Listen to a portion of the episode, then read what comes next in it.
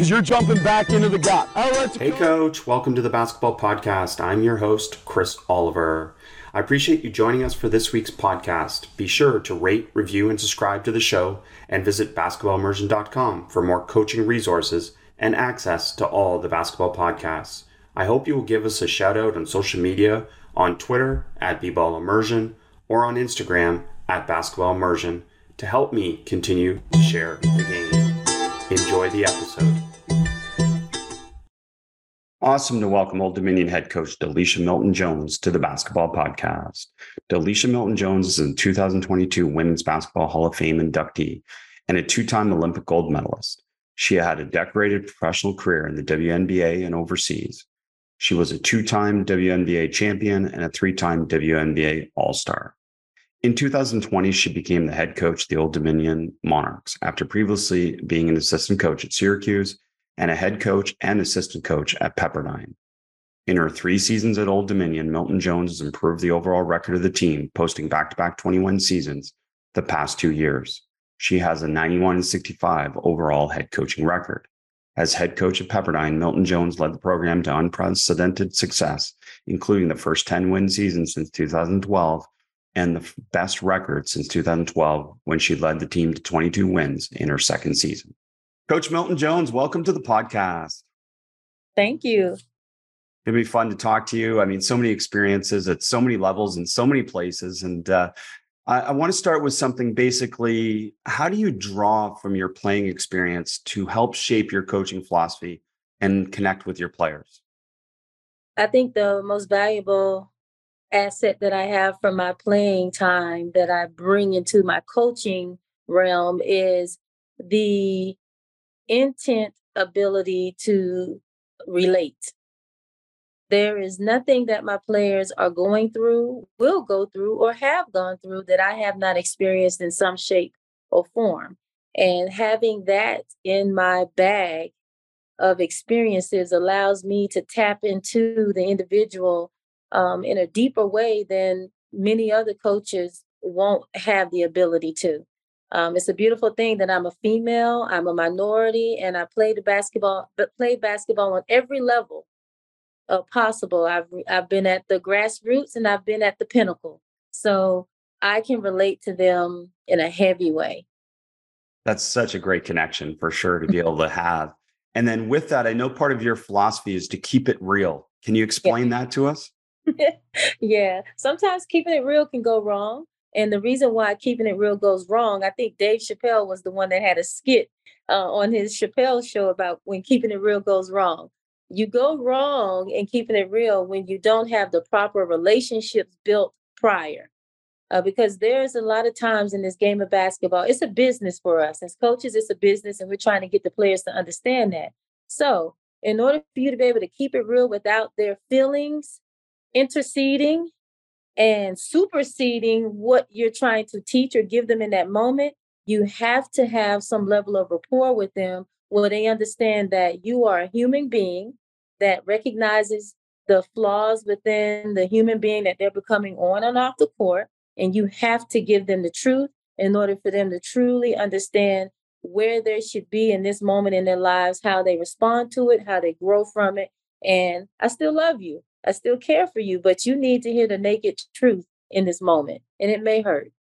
It always may hurt, but it's uh, obviously what they crave as well. But I'm curious, like, obviously, success as a coach at Pepperdine and now at Old Dominion.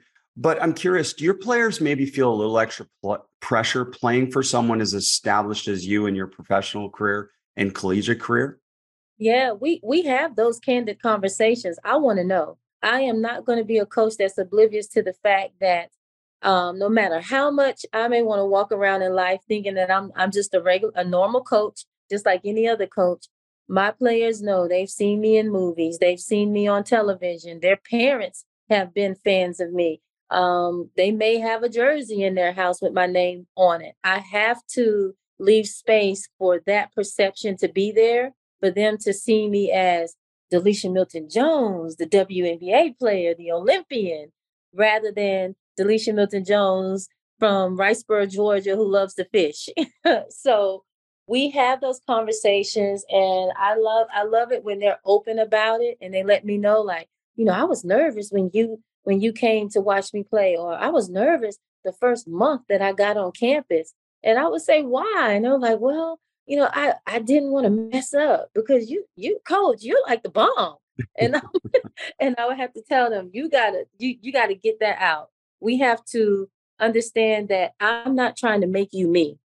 I'm just trying to bring out the best, enhance everything beautiful about you. I'm just trying to enhance that. And now you can present yourself to the world as the best version of you.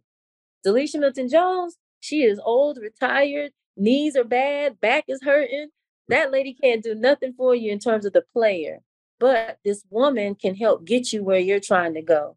So when we break the conversation down like that, I believe that it breaks down barriers that could be an invisible force field that can stop the player coach relationship, which can hinder the player's growth. That is such a beautiful way of explaining it. That's that's just great. Uh, normalize it and move on type yeah. of thing. Yeah, and that's that's super. So I'm wondering from your perspective as a player then becoming a coach, what was one thing or maybe a few things that you didn't like from a player's perspective, but now as a coach maybe you appreciate a little bit more? I did not like it when coaches um, would just haul off and express themselves. I understood then, but more so now that coaches are human and they're in the moment, they're competitive, they're intense too. But I didn't like it then because I didn't understand that they needed that space to express themselves, but it would have been better if the coach could explain themselves. If I had better relationships with my coach on and off the court, then when it was time for them to turn up, in a moment on the court, it wouldn't hit as hard. I wouldn't be as sensitive to what they were trying to get across. Even though I'm trying to do my best to please you, I'm failing at it. You're expressing yourself in a dis- demonstrative way. I'm hurt that I'm hurting you. I'm hurt that I'm messing up and I'm not being my best. So now we we're just in this cluster of emotions from both ends. How do we navigate through that? Now that I am a coach, and I understand how to handle that. That's why I put a tremendous value on spending time with my players, getting to know them as a person, them getting to know me too. I want them to see me cry. I want them to see me in my frustrated moments so they can, I allow them to be my friend too. I allow them to talk me up, to call me up, to pull me up by my bootstraps and say, Coach, you got it. Or, Coach, I'm proud of you. Uh, so now when we can share that space with one another in that way, when we're in a game, we can have a conversation. They can give a rebuttal and it won't become explosive. You know, it's, it's two people with mutual respect for one another in a hot moment that we can communicate even through that. That's a shared experience, isn't it? And uh, that comes through all those little mini moments you referred to. So, connecting with your players, spending time with them, obviously outside of the court. But uh, talk to us a little bit about on the court. What type of things are you doing in practice to be able to forge those relationships? Well, I, am the type of coach. You know, we all know that you're, you're you have to put your players in situations that are uncomfortable, but it's how you respond as well as a coach. It's not just important for how your players respond, but it's also how I respond because it's been said a thousand times before. You teach people how to treat you, so players are going to have their triggers that allowed it that uh, that allows itself to manifest itself in a negative way when they're in tough moments. So now as a coach, I have a decision to make. Am I going to apply grace or am I going to apply force? I try to let it be a decision for my players. You can do things by force or choice. If it's by choice, that means you're actively involved in this process with me when I put you in something uncomfortable you have to make better decisions in terms of how you respond. If your response is not conducive for the moment and the environment or where we're trying to go, then I have to apply some type of force. Force is unpleasant. Force, you it, it can come with many different strengths to it. But if you do it by choice, that means you're a willing participant. By force, that means I have to do the squeezing and the poking and the prodding that can become abrasive. That can take longer for you to grow and it can be more uncomfortable than if you just made the choice yourself in your mind to say, let me respond better. Because I can give you whatever stimuli you need. It's just that you need to choose wisely. So I read a few times in different articles in preparing for this how you nailed the interview. And I can tell in the first 10 minutes, coach, why you nailed the interview. Yeah. No, it's it's just it's beautiful to hear you talk and be able to express things very matter of factly, very directly, and very specifically. And that's what I think generally all players crave nowadays. They do. You know, players nowadays, they they're this is the social media, the digital age of a player. So their minds work the same way that they live. If they're doing everything in 140 characters or less, or a minute long or two minute long video, then the way that I have to give information, it has to be to the point.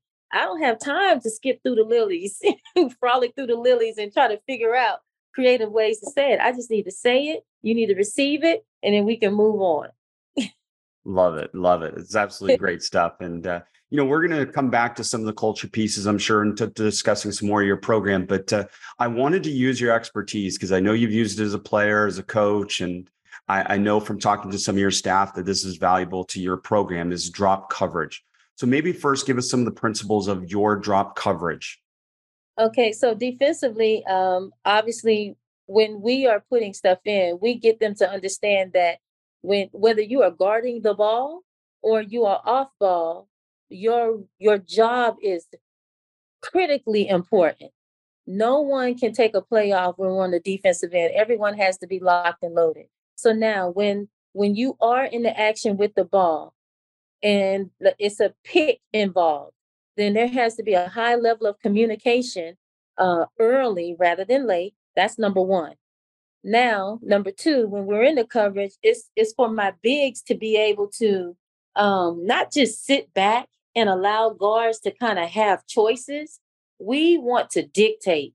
So if you're going to dictate, then that means you need to be able to funnel people in areas for them to take the shots that you want them to take. So in some drop coverages, you will see the big sitting back far. They have dropped deeply. Now the guard doesn't have help. So if she's forcing a player over the screen, then that means she's at a disadvantage, especially if the screen is used properly and the guard comes off low, tight, shoulder to shoulder with her teammate. There's no way for your guard to be able to get through without fouling. So she's going to be behind the play a little bit. So if she's behind the play and your post player is dropped all the way back, that guard, if she has mid range game, she can pull up and not even be contested. We don't want that environment. So we bring our bigs up into the party. They are in the play. And what they're doing is they're, they're showing they're going to be low and wide. I don't want them big. I want them low and wide because now if the guard does pull up, we're there with our length to be able to contest. Great. But if she wants to get bold and try to put the ball on the floor to attack, she's going to have to go around us rather than uh, through us or by us. That should buy her teammate time to be able to get back in front or get on that hip to make the offensive player feel some type of pressure to be able to hesitate. If she hesitate, if she bounce back, that gives your teammate time to get back in front. That's all I want my bigs to be able to do is buy time for their teammates to get back in front. You have the big in our drop coverage that is up. You have someone sitting in the gap to be able to stunt to make that player really have to hesitate and think twice about trying to explore deeper into the paint. Um, and then we we have a, a lot of other things going on around us too. So everyone's actively involved, moving as the ball is moving in accordance to where your man is. Is something we work on heavily every single day so that they can own that. And now when they're in live game situations, I can just give key words here and there, and it triggers a certain response and movement from everyone to where they know I know what my job is. And now I can communicate with this one on the backside, and we can almost zone this thing up or we can X this thing out depending upon who's around me. I have to be fully aware of that. Is this a big back here with me? Then there's a certain job that we can do. And what type of big is it? Is it a, is it my five that's not as mobile as my four? Then if I'm the guard I need to take more responsibility in being the one to to do the movement. You know, uh, yeah, use maximum movements for me. If it's a four player that's athletic and can get out there and um, stunt at a guard or switch out, then I can stay on the shooter, let her go, and then we'll let them find their weakest shooter and pass it to that person. So one coverage, but everyone's involved in it, all to get them to take the shot that we want them to have. So traditional drop coverage, uh, trying to force uh, mid range, obviously, instead of uh, threes and at the rim. Uh, yep. Same principles here, but you're trying to be a little bit more aggressive at dictating where the ball goes and not giving up that easy, open, say, mid range jump shot, right? No one should have the ability to shoot uncontested shots. And the way that a lot of teams are playing, everyone's either shooting threes or they're getting to the rack. Uh, we do the analytics report on every team, and we show our players visually through graphs or through what Synergy presents. Uh, we break down analytics and put the numbers into words so that it's in layman's term. And if they're reading on their own time, then they can have an understanding. Or when we're breaking it down to them, we put present it in a simplified, colorful way uh, for them to really get it. They get it through what they're saying. They get it through what they're seeing. Then they then they get it through what picture they're painting in their mind uh, without anyone giving them any information. They know. So now, with all of that, they understand that, okay, if this team is a great three point shooting team and we want to run them off the three point line, then I understand the importance of that big not being back. So you'll hear my players getting on each other in the game. You're supposed to be up. You got to be up. You got to be in the hole um, because they know we want them to take contested jumpers. We're going to give you one, but it's going to be the one that you're not able to explore as much as you would like because that's not your go to. We took away your first go to, which was the three. Your second go to is to get to the rack. But if every hole is clogged up and you got hands and feet and legs and bodies in your um, driving lanes, only thing left to do is to shoot a shot that you probably don't practice that much. Or if you do, it's not a habit of yours. Now you're playing in our hands. So the big that's covering in drop coverage, then what are you telling them in terms of stance? You talked about getting low and not being big, but mm-hmm. Uh, is one of the goals to not get beat uh, to the direction of the dribble to be able to Correct. force the ball back? Is that the idea? Correct. Yep. We want to if you're if you're on the left wing and you're trying to attack, right, from the 45 and you're trying to attack, usually the attack lane is trying to get to beat someone to a spot and you want to beat them to that elbow spot because that's usually what's open in a drop coverage because the big is sitting back so far. Well, we want to funnel you to that spot, but we want to funnel you. We want to close up the space that you have. So now you got to function in a small area. If you choose to pass, you got bigs that are low and wide, showing you their palms. So we can be active with deflections, get any bounce passes, get anything over the top. So their stance should have them coiled up and ready to go like a spring. You know, you you pull that thing back and then boom, a pass goes in the air. We should be able to react to get a piece of something. Deflections lead to steals. Now we can start our offense. For the guard, her job is to not allow there to be any space. So you can't get hit by the screen. I, I don't like it when I see my guards getting hit. That means they're not playing defense in my eyes. So we should use our quickness and our, our nimbleness to be able to um, use our mechanics with the techniques that we teach them. Turn your feet, chase over it. The screener is non existent. As soon as you pass her, you should be sprinting to either get to that hip or get back in front of your man. While you're doing that, the big is being low and wide, not tall, because if you see a big coming out tall, the guard is going to think aggressive and go penetrate. But if she sees us low and wide, she's going to think my drive isn't there. So let me look for my shot. And now, by the time you're getting into your shot, guess who's coming back? The guard. So now, as you're picking up to go in the shot, you see guard. Now you're thinking pass. Boom. We got the ball out of a great scorer's hands. Now we reload for the next person. And if the next person is someone that doesn't shoot the three, then we have a coverage ready for her because we should already be communicating what's going on around us to be prepared for whatever is next if a pick is coming. So, what are the cues that you give for recovery? You talked about the recovery happening in that way, either on the hip or getting back in front. So, is that the cue that gives the big the idea that they can recover to their own check? Yep. So the there's a heavy amount of communication. The big should be calling the screen number one. That signifies for our guards to not have to look to see what's going on, but you use your sense of hearing. Trust that your teammate's going to give you information early and accurate. I don't like a lot of filler words. Hey, watch it. Pick coming. Right. You said 10 words that didn't need to be expressed. you just need to say, Jordan, pick right. Jordan knows. Boom, turn my feet without a shadow of a doubt. She can use her arms to feel because our palms should be out anyway. So she could feel anything coming in her area. Boom, turn my feet because normally picks are set to attack the middle. And once we understand their play, we know no if they're setting a step up screen, we'll know we'll be geared up for that. But nine times out of ten, it's towards the middle. So she knows I'm guarding. Boom, turn my feet because I heard my big. And the big isn't going to call it until they are there. So the big can't have separation from her man. The guard should be guarding and not have separation from hers too. So my guard has turned her feet. The big is in the hole. The man comes off of the screen. Now it's the guard's turn to communicate.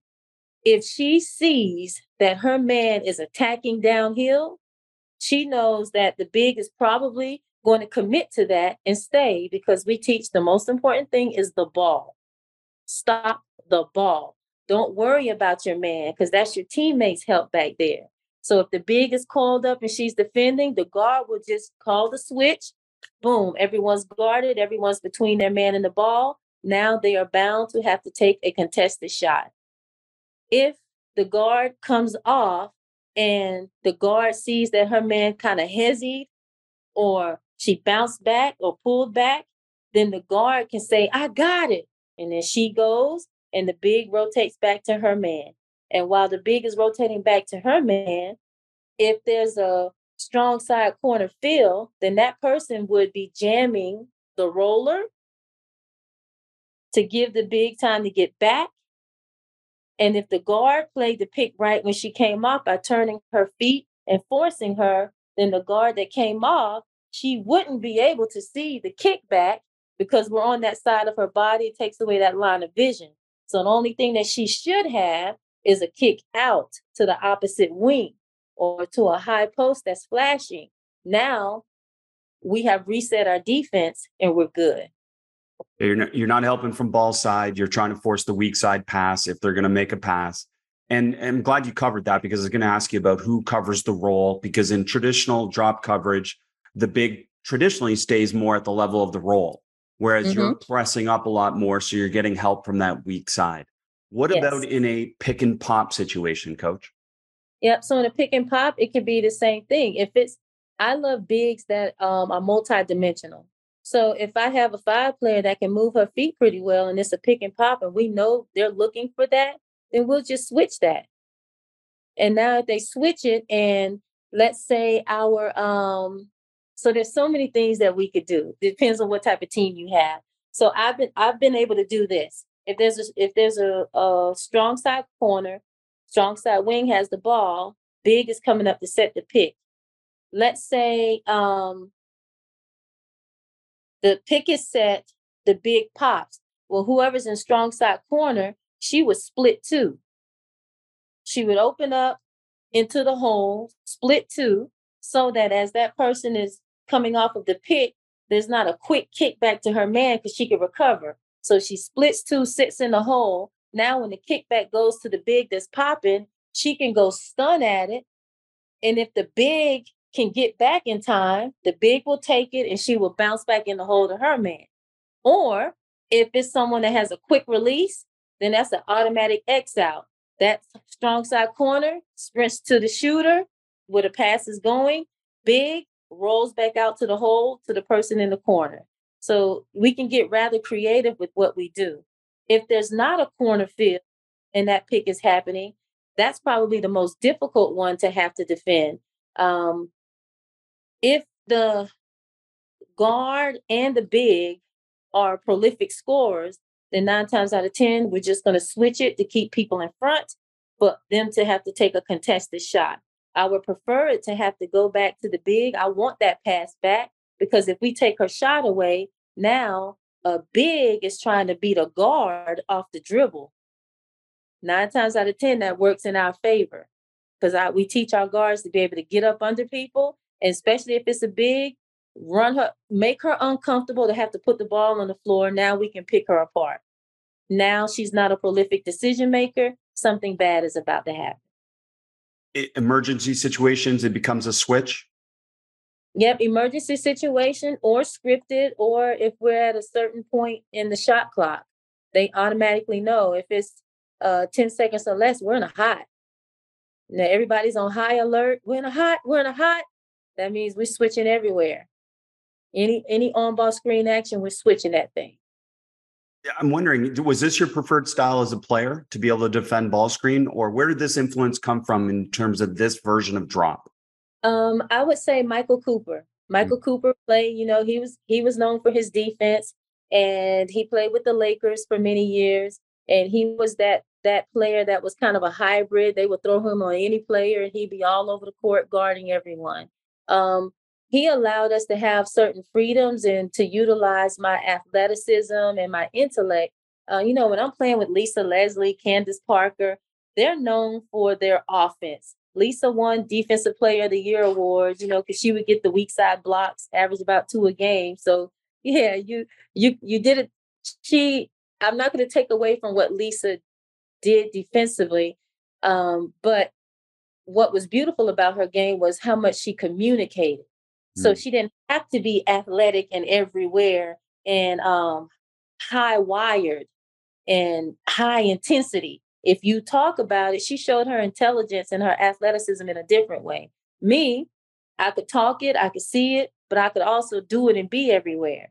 So Coop, Coop, Michael Cooper would allow me to kind of, you know, have free range to be able to be like, Lisa, drop, I'm out, or Lisa, stay, and, you know, and, and I would switch out and do some things. And so that that kind of honed my skills. And now as a coach, I'm able to look at situations and understand, okay, this coach likes to run this type of play for this person. I could blow that whole thing up if I just do this scheme and now we're good. This is great. And and look, and all young coaches listening, Google Michael Cooper if you don't know exactly, because uh, yeah, loop. just one of the original uh, three and Ds, really before three and D existed. He was That's tremendous. Um, Coach, uh, what are the most common mistakes uh, players make when executing drop coverage? What are the fix it moments that you have to do the most? Well, it depends on how aggressive the coach wants the drop coverage to be, number one. But, Let's talk um, about your defense, maybe so, in terms of yours. Okay. So, with mine, the, the most common mistake would be um, how you're communicating. How soon are you communicating? What are you communicating? You have to give the right information. I don't want, hey, hey, oh, watch it, pick. No, come have a seat because you sound like the fans. you know, I, I need for you to be in the moment the same way that we want players to be one step ahead offensively because they're reading the defenses. You have to be have that same mentality when you're on defense. Be a play ahead. We already have scouted this opponent. We've given you the play, we've broken it down, we showed you what they're looking for. You understand the tendencies of everybody on the floor. So when they have the ball or when they don't, you already know what they're thinking. So now when you hear the play, you understand what's their goal. So now you can be a play ahead to take those things away. In order to do that, you have to be able to be in the moment to communicate. Communicate what you see. And now when I talk, that gives her information without her having to do it herself by turning and looking. Because I hate it when guards are guarding the ball and they turn and have to look. That means your teammates aren't talking or you don't trust. Now we got some things to work on as a team. But when they're locked in and they're doing their job, I can help her do her job even better by giving her the information she needs to be successful. So as a big, you're going to take pride in how you communicate and that will limit that will eliminate mistakes that we can make in this on-ball screen action we have. Then as a guard, do what you hear. If our drop coverage is black, when you hear black, you already know. Turn my feet, get on a hip, chase her off, sprint in front. That's it. So do what you hear. Bigs communicate, guards do what you hear. Now everybody does their job. Help side, strong side, everybody's in their positions. We're good. Hey, coach, a brief timeout from the podcast to bring you the Analytics Minute, sponsored by Hoopsalytics. Do you know which players should be taking what kind of shots? An analytics system like Hoopsalytics can help your team make better shot selection decisions. You can track every kind of shot each player takes, where the shots come from, rate the shot quality, track if the shot was contested, and see the results. For example, see which players are taking mid range floaters and measure the results versus catch and shoot jumpers. As an added bonus, Hoopsalytics shot charts are fully interactive, so you can filter by shot distance, shot type, or even specific areas of the floor. Then watch video clips of all those shots or see the points per shot. Hoopsalytics brings the most powerful analytics to teams of all levels. It's easy to use and affordable. It's like AI for basketball coaches. Visit hoopsalytics.com slash ball today. That's H O O P S A L Y T I C S dot com slash ball today to learn more and start analyzing your games for free. Love that phrasing, do what you hear. And it, it, it's a great example of saying, like, even if it's not the right thing, what you hear, it becomes the right thing because everyone's on board to be able to do it. Um, and I can really see, Coach, how the beginning of this whole podcast, when we talked about how you communicate, how you build relationships, how that connects to how you coach them technically and tactically too. And I think yeah. that's awesome. I see the consistency in terms of how you approach it. And that's that's really cool. And that must make it easy for your players to be able to learn. It does. And I mean, and I try to treat them how I would want someone to treat me. I, my best coaches were the ones that were great communicators, that um, understood their vision, they understood how to explain it, and they could get that information to me so I could listen well and I can do. If you keep it that clean, then there's no room for crap. There's no room for junk. Uh, I understand the plan, but if the coach is kind of flighty and they're all over the place, or you're a head coach and you just sit back and you let someone else run it, and then now you have all these different voices in the game, the main voice they're going to hear in the game is yours, but your coach put all this stuff in, like it, it just gets crazy. So everyone has to be on board giving the same type of information even if you have a if, even if you have delegated those responsibilities to a coach on your staff everyone needs to speak the same language so that when we're on the bench we're all given the same information expecting the same results and there's no ifs ands or buts about it I think you'll appreciate this story because I worked with a college program once. And I think a lot of things that I do sometimes with college programs is removing stuff instead of adding stuff. They had a list of like 15 non negotiables on defense, for example. And I asked them, what's your one that matters the most? And you already referenced this rejecting. You cannot allow a reject on a ball screen. And then that became their only non negotiable. And they improved their defensive system so much by just emphasizing that one thing. So, talk to us. You already referenced got to turn your feet. And that's the yeah. number one thing. But what are some other ways that you have that guard make sure that that ball goes into the ball screen? So you by turning your feet, you and you can't give them space. I I try to teach my players in a way to where okay, you you play the game, you you're on offense and you're on defense. When you're on offense, what are people doing that makes you uncomfortable? Do that to them and be consistent with it, you know, so that the, the more efficient you are, good offensive players are waiting for defenses to make mistakes. They know us. So if they know our black is this and they see you've given them space, you just gave her an opportunity. You didn't turn your feet, you gave her an opportunity to do something different from what we wanted to dictate her to do. So that's on you. So, guards, non negotiable. Do what you hear. Soon as you hear it, you understand how to turn your feet. Now, once you've turned your feet, she only has one way that she can go, maybe two but definitely direction we're sending her or away from the basket. Either of those two things happen, success for us. If you don't turn your feet, we can't get the scheme. If you allow her to reject, we can't get the scheme. Now, she's in her bag. Now, you're going to have to have a seat. And we all, another non negotiable is we're not fouling we're not fouling. You're going to trust the help that you have there. We're not just going to blatantly reach or, you know, hip check or or extend our arm for no reason. Why why are we doing that? You just let her off the hook. I want to see just how good of a decision maker she is. So let's put the onus on her to have to do something outside of her comfort zone and still be successful. If we were to assess it regardless of outcome of the shot, is a is a win a contested mid-range shot from either the Yep. big or from the guard? Yep. Most definitely. Are there any other wins? Yeah, I want to win the battle in the paint. I don't I don't want teams having paint touches because that's a dangerous area. Because if guards are getting in your paint, usually the people that have to protect the rim are your bigs. And we know bigs sometimes don't have the best habits when it comes to uh, coming from a help position. Guards that are crafty can get into their body. Now they pick up cheap fouls. Bigs that are lazy will reach and slap. Now they pick up cheap fouls. Now instead of giving up a contested jumper, they got an and one. Or my best big just picked up two cheap fouls. Now she's out the game. These things hurt you bad. So we want to win the points in the paint battle by making them take contested jump shots.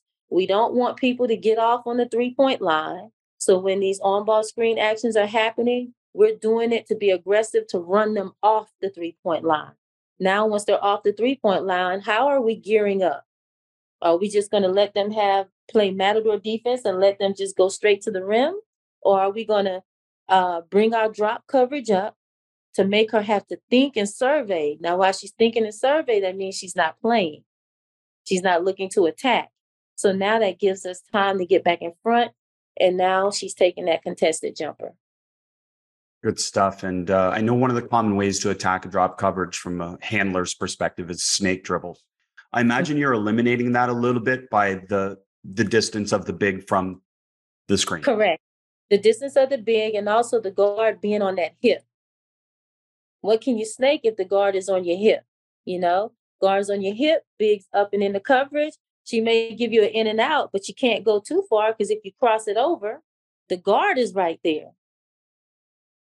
If the big is low and wide, she might can get a hand in there and get a hand on something on a cross. So that only gives you that hard in and out or a hesi or a bounce back. All of those work to our advantages because that's that that's that gap in time where you're kind of in the matrix.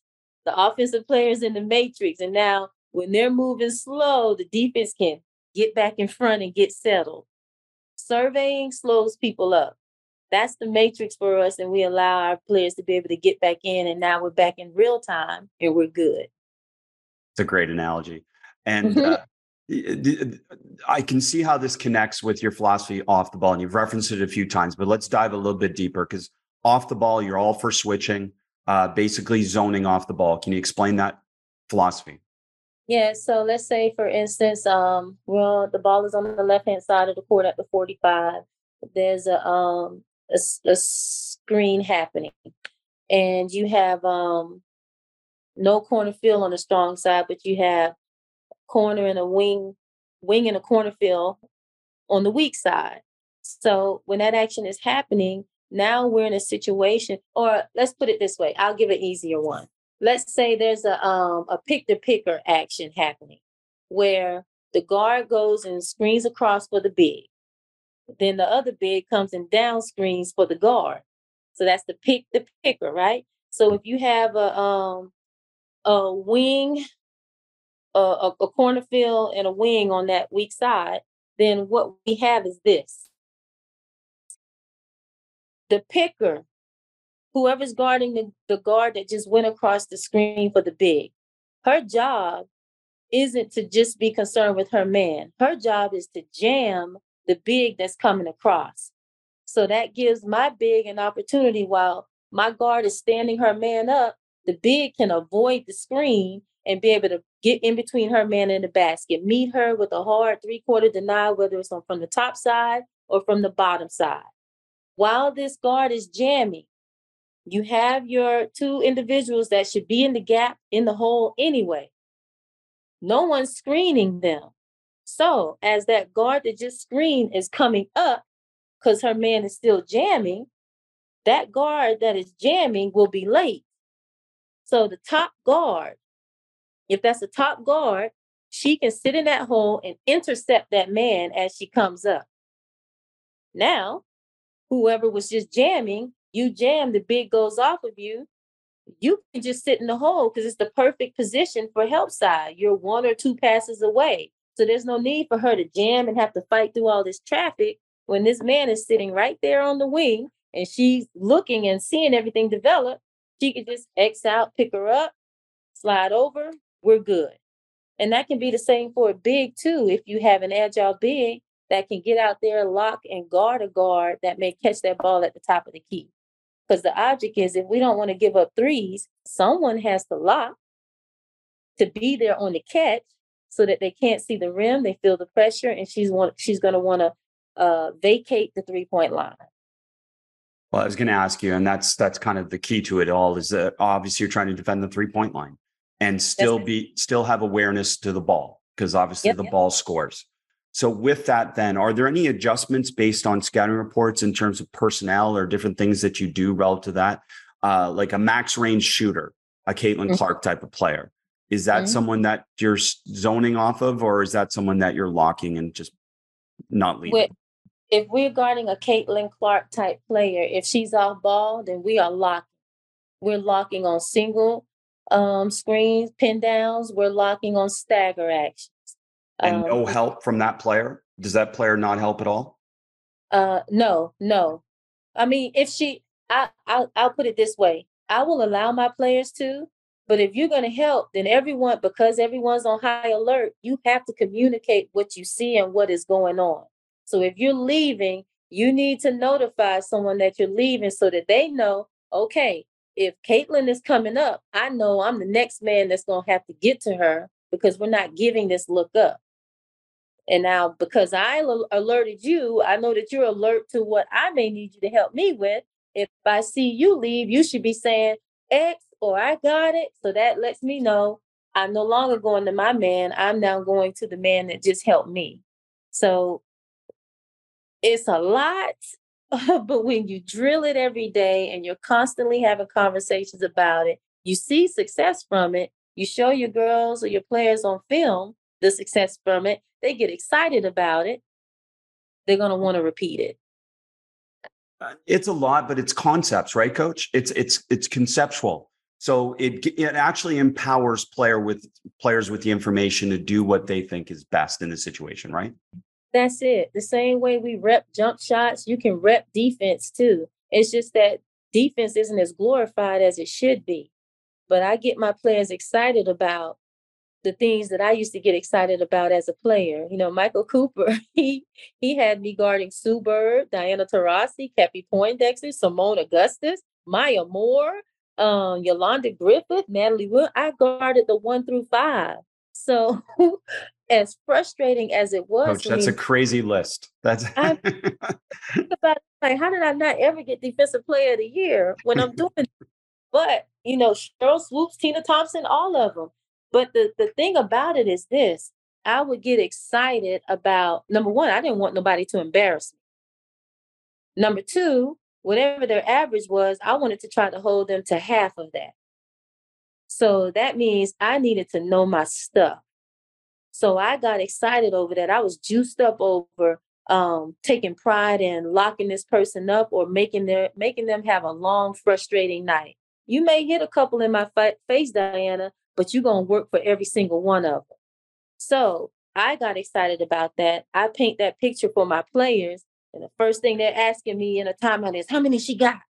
like, like, what's the goal? Or at halftime, yo, we got it down to six points her average is 20. She can't get no more. You know, they're excited about it. And I love to see them be excited about it because they've taken ownership and they have pride in what we're doing. It's a great way to give them really small milestones to be able to focus on defensively, isn't it? Yes. And it look, the other part of this is obviously you're just just just building an excitement and an ownership in your defense, aren't you?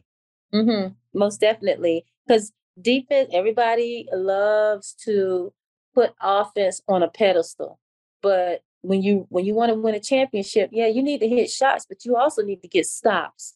And if you can be strategic about it, especially if a team is very systematic in their system and you can understand how to break the pattern, they don't know what to do. That's almost like stepping on an ant bed. It's all chaos when some when when a foot comes in there. But when there's no chaos, the system is flawless. So I try to get my players to understand patterns and tendencies. How do you break it? How do you stymie them? Now we got them. So the other advantage I imagine of this weak side defensive philosophy is that to play against a player, we already referenced Caitlin Clark. Let's go Aliyah Boston, like a mm-hmm. dominant big inside that you're mm-hmm. loaded to be able to always be there and help, right?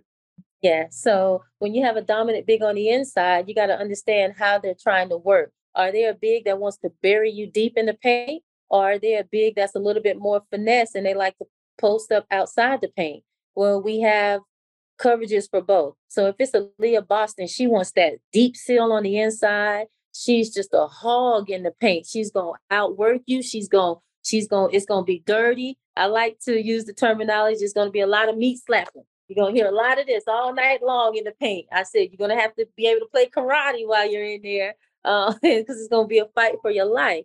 So when you have a player that loves to bring physicality and she's relentless with it, you have to have a mindset to work to outwork her.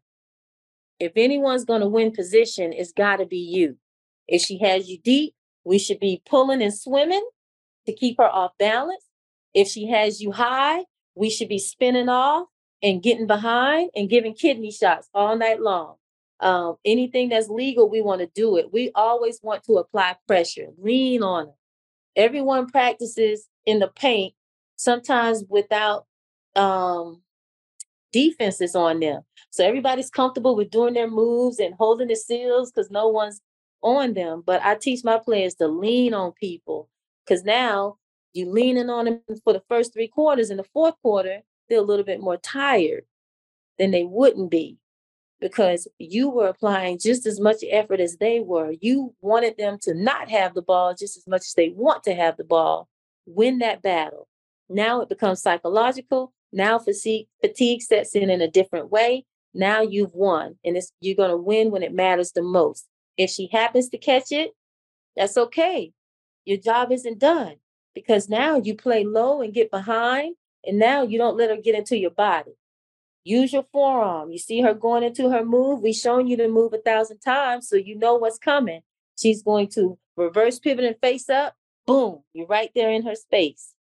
Now she's looking to attack. Drop, hands low and wide. If she's a finesse type player that wants to get outside the paint, keep her outside the paint. Now on the catch, make her be a step or two further than where she's comfortable. Now, when she's getting into her move, she's in the area of the guards. If the ball goes in, everyone should be jumping to the ball anyway. Now that big wants to put the ball on the floor, boom, we're there to get a hand in the way, get deflections, pop it up, uh, make her fumble it, deflection, still, we score. Love it. Thanks for giving us both those solutions. And mm-hmm. uh, I want to highlight something you said, which is which I laughed when you said it is players are used to doing one on zero post moves. And that yep. is absolutely true. And I never understood that because, again, I mean, everything's a decision in basketball. So I don't believe you should do much on air. But the limited value of one on zero is, again, you're taking advantage of that because they're not used to having a defender play physical. It makes no sense, does it? None whatsoever. So if you're going to come and play for Coach DeLisha, I don't care if you're a guard, I don't care if you're big, you're going to get touched up on the daily. Sometimes yeah. with, with noodles, with pool noodles, or sometimes I need for them to feel bone and muscle um, because you have to understand that this has to become so second nature for you that it doesn't fathom you or at um, it doesn't bother you at all when you're in live play. So you got to touch them up. Coach, you've had so much experience overseas as a player and as a coach, obviously coaching with the uh, USA basketball. You have a ton of gold medals to show for it as well. So I'm curious just your perspective on international basketball and some of the things that you brought back from it that have helped you become a better coach. Yeah. So one of the, the main things that was an eye opener for me early on when I went to Europe to play was a system and utilizing everyone and utilizing ball movement and body movement.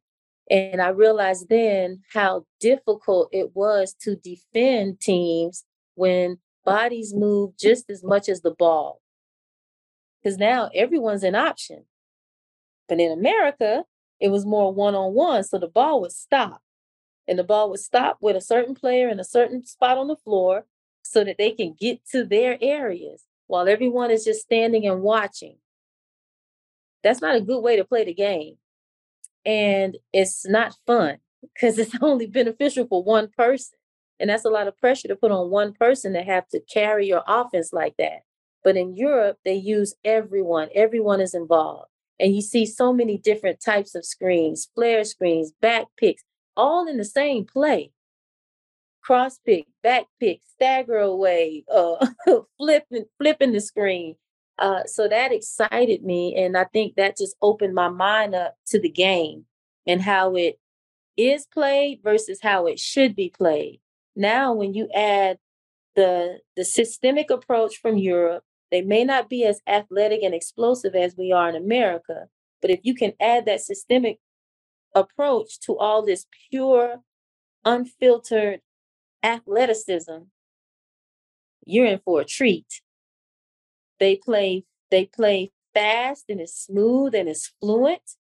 We play fast but one-on-one and aggressive. But if you can combine both worlds and your team can play with that level of fluidity with that level of athleticism inside of the system, you can have a lot of fun. So, so are you incorporating that at Old Dominion in terms of using some masking actions to be able to get your players in matchup advantages? Defenses hate movement. So we try to put in sets that have a lot of movement and variation, some that look similar to others, but there's a wrinkle here that'll throw you off guard. Uh, we love flare screen actions because people usually fall asleep soon as their man passes. Everyone relaxes and stands up. Boom, here comes the flare screen. Now they're in a scramble mode. Big has to help. Big slip, lay up to the rim, or uh, guard sets the screen. Big uh, guard gets hit. Big doesn't help because we just slipped on them. Now here comes the three. So adding those elements into it keeps the defense on their toes, but it allows us to play with a rhythm every team should have a rhythm. Transition shouldn't be the only time that you play fast. You can still play fast in the half court, but you have to do it with control. And if you want to play fast in the half court, everyone has to be on the same page. They got to get to their points when they're supposed to be there so the rhythm isn't broken.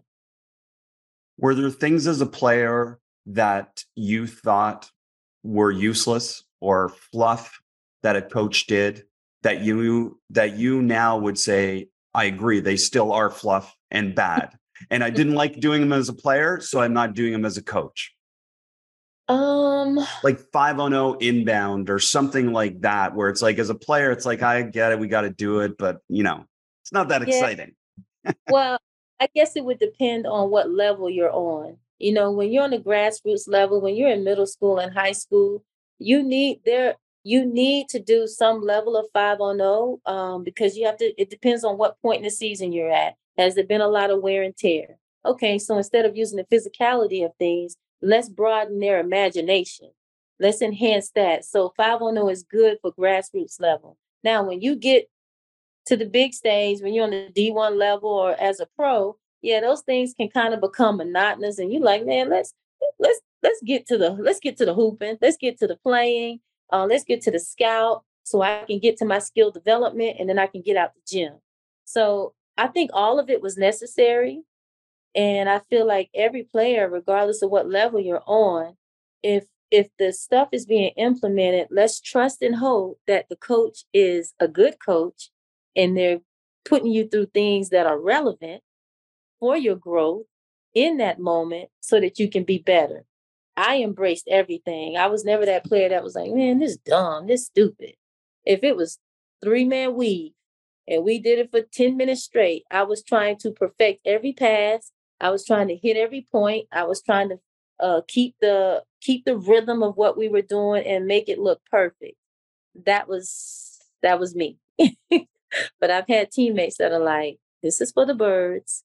Yeah. Can we move on? this is boring, but they probably didn't have the career that I had. Well, I should have worn my no three man weave shirt though, because uh, you know we can have a whole discussion about that. Because again, it just doesn't connect any information for players to the game. But I get it; it's part of routines for some people. But uh, C- Coach, I mean, what what stands out from talking to you is obviously the connection between your career and coaching, and how they've kind of intersected and helped you obviously become a better coach. It, it just seems like you do a really good job at keeping up and staying ahead of kind of the changing times and uh, not being stuck in who you were as a player and this is how the game should be played. Yeah, uh, one thing that is important for me is never to be one of those coaches that I have my system and and I and it's just it's about recruiting players to plug them in. We're in a different day and age with basketball with the transfer portal. I've had three teams in the past three three new teams in the past three years that I've been here at Old Dominion. So you have to adjust. I don't I don't care what my system is. If I go get a new job tomorrow, those players may not fit that system. So what am I going to do? Am I going to make this a frustrating situation where I'm forcing what I want, even though their skill sets may not fit it? Or do you adjust? You have to have an open mind as a coach and continue to grow and not get so set in your ways because then you get stagnant and you become old quick because things there are trends within this game. There are some classics that will always remain in terms of of uh, how to play and non-negotiables that go across the board but talent is getting better. Players that are younger are watching pros sooner and they're picking up on things so they're more athletic they train better they're stronger faster. So you have to adjust to this. I'm the type of coach I look at my team every single year and I say, okay, what do I have? Well, I know these are the things we ran. I like some, there's some staples within that, but I have to build this according to what's in front of me. And that's what I do. I build based off of what's in front of me. It's a lot of work. It's frustrating because I have to develop something new every single year, but it keeps me fresh and I'm always researching, um, digging through my old notes because I took a lot of notes as a player uh, recalling based off of things that I I learned from all my coaches that I've been coached by, and just implementing it in a way to where it fits us and our needs. Did you take those notes with a vision of being a coach, or was it to help you as a player at the time? I was always that type of person. I love writing. I love journaling. I love, uh, you, you know, if a play made me happy, or if I, I was the type of player where we put a new play in I would go home and draw it anyway for my own learning. Then I would say, ooh, if because I love defense, I would say, ooh, man, if she did this, then that would be hard. I don't know what we would do on the backside if they did this action. So maybe, you know, people told me I was a coach, but I never believed them. You know, back then, I, I didn't see that in myself, but I guess I was becoming what I am today. Yeah, great note taking is a superpower. It is mm-hmm. absolutely. And, you know, you see it less and less. Even at coaching clinics, it's amazing how you see coaches sit there and not take any notes. And, uh, you know, you might take them differently on your phone, on your tablet or something, but those notes are so powerful, aren't they? I tell my, my players all the time there's something powerful about pen or pencil to paper. I'm a I'm a spiritual religious person, and the Bible speaks of that a thousand trillion times about writing stuff down, whether it's your goals or, or your visions or your dreams or whatever, write them down. So I I think that's something that I just carried with me and I just write. I have a, a million of these things, all shapes and sizes and colors everywhere, everywhere in the car, in my purse, and by my bed, under my pillow. I, I have them everywhere because I love just writing stuff down for coaches that aren't watching the visual, she's holding up a whole bunch of different notebooks that are right by her. And I love that. That's absolutely how I did it too, coach. It's just, and I still do it that way. It's so much fun. You know, I always turn the channel anytime I hear any type of generational debate about, oh, this generation's better than this generation. And I can hear it in your philosophy that it's not about better, it, it's about different right? Generations are just different because, as you referred to, players have different access to different things that you didn't have access to as a young Correct. player. Correct. And and history does repeat itself, but it can repeat itself in good ways in basketball. If you're look, I used to look at Hakeem Olajuwon. Anytime they were on TV, I would be, I would just, I was just in love with that man. Not, not in that way, but his game and how he, the game was just so beautiful. He did things with his feet without having to dribble the ball that guards were doing with dribbles. How do you cross somebody up? How do you make somebody fall as a post player? Well, that means you got to have, you know, you got to have some stuff in your bag, your little shimmy with your shoulders. You're using all these different fakes and how to drop your hips and show the ball this way to get the defense to bite.